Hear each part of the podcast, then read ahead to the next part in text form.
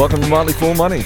I'm Chris Hill, and I'm joined by Motley Fool senior analyst Seth Jayson, James Early, and Shannon Zimmerman. Guys, happy Friday. Happy, Happy Friday, to early Chris. Father's Day. Guys, we've got some tasty items on the menu today, including President Obama's plan to overhaul financial regulation and the quest for profitability in the world of social media. Plus, we'll share three stock ideas and a few pearls of financial wisdom just in time for Father's Day.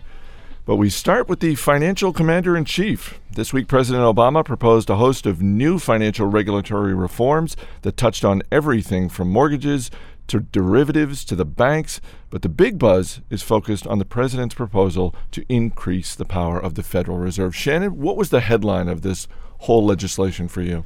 Uh, well, I think that it's revealing about Obama. Before you get into the weeds of the regulations that have been proposed, this is very revealing about him. And I think that what it is suggesting is that he is a conservative in the most traditional sense of that word. He's not likely and not inclined to upend existing institutions. And, and like a non activist judge, he's very deferential uh, to tradition and to precedent. We're seeing that in the healthcare reform approach where you know he's a democratic president. The holy grail for democrats around healthcare reform has always been a single payer plan. He's not arguing for that. He's arguing for an option that would uh, be alongside private industry. And so uh, for me it feels a bit toothless. It- I, I think that earlier on in this podcast we talked about uh, the, the, uh, the what seemed like the inevitability of nationalization. George packer the new yorker had an interesting point that even if that kind of radical approach had been the best way to reform the financial industry obama is temperamentally unsuited to pursue it. James? I'm going to channel my inner Shannon Zimmerman for a minute and say I, I think what's going on here is political theater. Um, I, I think I was actually blown away. First of all, I never like it when politics and business mix. They inevitably have to. I expected much worse from this. You know, maybe some stupidly punitive rules, but I think Obama is is starting the negotiations on the soft side, knowing that this is going to go to Congress next, and they're going to be bloodthirsty and, and trying to go to the extreme on the other end.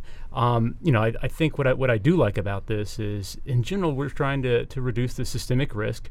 Didn't go too far. I like a couple of things, but there are a lot of, of missing pieces here. I think there, there's there's no real regulation of the credit rating rating agencies, and those guys were a, a big piece of, of what went wrong here. Um, you know, what's really going to actually stop the bad guys from doing things again in the future? I'm I'm not sure that I see that here, but again, I'm not sure that Obama entirely meant to leave that out. I, I think it will get in there one way or another. Seth, what was the headline for you? Uh, the headline is the one that, that we haven't seen much of for me, which is the unintended quants- consequences that are likely to arise, not just from this, but from any time you any time you do this. I mean, part of the reason it's strange that the rating agencies haven't been taken to task as a part of this legislation is because the, the whole problem with the rating agencies is they became they got much more power because of the unintended consequences of legislation decades ago. So I don't think we'll know how this all shakes out. I'm really sympathetic to uh, to the pleas of some of the smaller financial institutions that say, hey, basically this is going to cost us on a on a percentage of revenue basis a lot more money than it costs the big ones. So what you're essentially doing is is making these big banks, which caused most of the problems, uh, you're you're giving them an advantage over the rest of us. Uh, and I'm I'm sympathetic to the folks who who just don't want business uh, government mixing with business too much. But we need something like this to happen, and this is as good a start as I've seen. What do you guys think about uh, putting the Fed in charge of more systemic risk? Kudlow said last night it's like uh, letting the fox guard the henhouse. But then Jack Welch said on CNBC that, that he thinks Bernanke is a national hero. So we've kind of got mixed reviews. Well, we think don't have Greenspan anymore, at least. So he was he was more the fox. I would trust. I'm just gonna say I would trust Bernanke more with this than Greenspan. Yeah, but the problem is it's a moving target. You want to always have Bernanke, right? So the next guy may uh, not be as appropriate for that l- level of yeah, power. I, as I the think it's all the Fed can do is monetary policy. Uh, personally, I think You I'm know, skeptical. One U.S. senator said that giving the Fed more power is like giving your son a bigger, faster car right after he crashed the family station wagon. Is I mean, is that a fair point? I mean, it's a it's a cute line, but is that a fair point? Uh, speaking of someone who was the beneficiary of that dynamic, what's wrong with that? As was I. All right, exit question. On a scale of 1 to 10, 10 being in terms of impact for investors, this this is huge. This is landing on the moon, this is creation of fire, this is the invention of the submarine. Or 1 being it's the Segway. what do you think? I think maybe it's a, a Rubik's cube uh, uh, kind of invention. I think James's point is exactly right. This is the beginning of the conversation, not the end. Obama is playing it right down the middle, so I'm going to give it a five. Yeah, I'd say I'd say a two now. It's it's not a Segway, it's a Vespa, but maybe uh, maybe a five or a six after Congress gets done with it. Isn't the Zero the Puma? The, that Segway GM thing that we talked about a while back? A Segway is a lot better than that. I'm going to give it the I or imaginary or something. I don't think we know because we don't have enough details. And even if we knew every detail, we would not be able to predict those unintended consequences. All right, let's dig into the world of social media. This week, MySpace announced layoffs of Wait a minute. Sorry, I'm twittering over here. What were you saying? MySpace announced layoffs of 30% I, I'm of its updating my staff. Facebook. I'm removing earwax right now. Everyone. Google is reportedly losing between 150 and 400 million dollars on YouTube. And if any of you can explain Twitter's actual business model to me, I'll buy your next cup of coffee. Um, what do we think of social media, Seth? I mean, is is there a way to create shareholder value, or are these just really expensive toys for the parent companies? And in the case of MySpace, it's News Corp, and obviously with YouTube, it's Google. Uh, I don't know that anyone knows the answer to that because I don't think either one of these uh, companies breaks out exactly what the uh, profit and loss is on these various bits. To me, Web 2.0, which is what are, are we calling it Web 3.0 yet? Which is what all this social media is, is really a little bit web or internet bubble 2.0. Everyone rushed into this. Facebook's worth this much billion based on, uh, you know, extrapolating a small investment from Microsoft.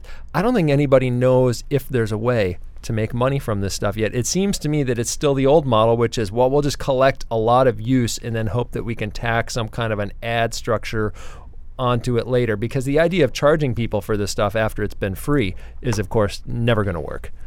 Yeah, I mean, I, I think we all know as, as employees here of a web-based company, it's a lot easier to, to do cool stuff over the internet than it is to actually monetize that cool stuff over the internet. I think in, in, in most in industry or internet industries, um, Kind of like this podcast. exactly. it's fun and cool to do this podcast, Yeah. but we're not really. yeah, we're, monetizing it. we're wearing burlap sacks in here, everyone. But but if you're me- listening out there and you are interested in sponsorship opportunities, please call us. But let me say this: in, in the 1920s, I believe uh, Warren Buffett noted there were over 2,000 different automakers, uh, and now there are what you know, sort of two or three. Um, you know, I, I- Emphasis on the sorta. Exactly. You know, I, I think we're seeing a lot of the same thing here. You know, fortunately, these are otherwise well-heeled companies that are playing in this. But uh, you know, we're going to. I mean, look, we had, had what first Friendster, then MySpace, now Facebook.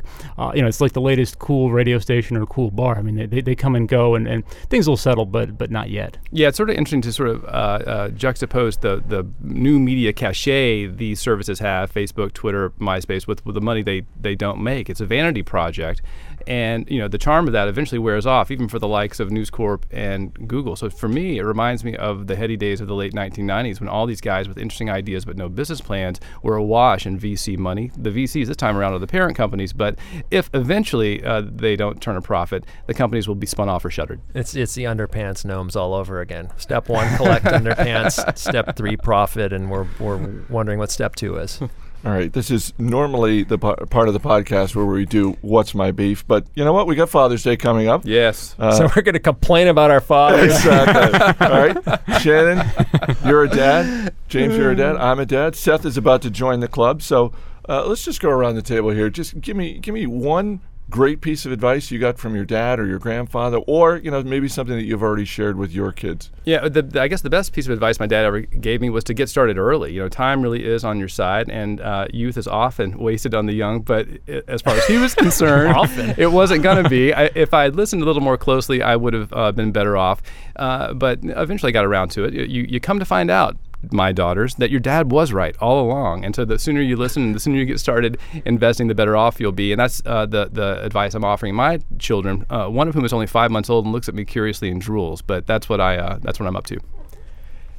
First of all, every time my kid sees a credit card, I'm going to punch him. So he learns to associate pain with consumer credit, and he's five months old also. Nice. Child Child beating five year five month olds. That's what we Child do at Protective Motley Fool. Services. Contact James Early at the Motley Fool.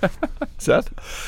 Uh, I actually I looked to uh, what happened to me and actually to my wife. What happened to us? It was very traumatic. Uh, our parents expected us to to pay some of our own way, so I don't think either one of us ever had to worry that there was no money. So that that in itself is a great safety net. But on the other hand, we didn't get everything we wanted. I worked various busboy jobs and horrible things. Uh, my wife had better jobs, but her her mom told her when she was a kid, you want the fancy jeans? That's fine. I will give you the money that I would have spent on the less fancy jeans. You can make up the difference. And as a result, we both have sort of sort of became savers and investors. And I think that giving your kids a stake in in their own financial future and in their own consumption habits is probably the plan I'm going to go forward with starting sort of at the end of July. Shannon, as we head into the last week of June, give me one stock that's on your radar. Uh, I'm not going to give you a stock, but I will give you an exchange traded fund, an ETF, and it's uh, one that I own and the Motley Fool owns shares of as well. It's a, a, Vanguard Small Cap Value, dirt cheap ETF that tracks that segment of the market. Interesting uh, uh, part of the market right now, out of the last seven recessions, small cap value stocks, which is, of course, what this ETF specializes in, have led the way. I think now is an interesting time to look at, uh, at this one.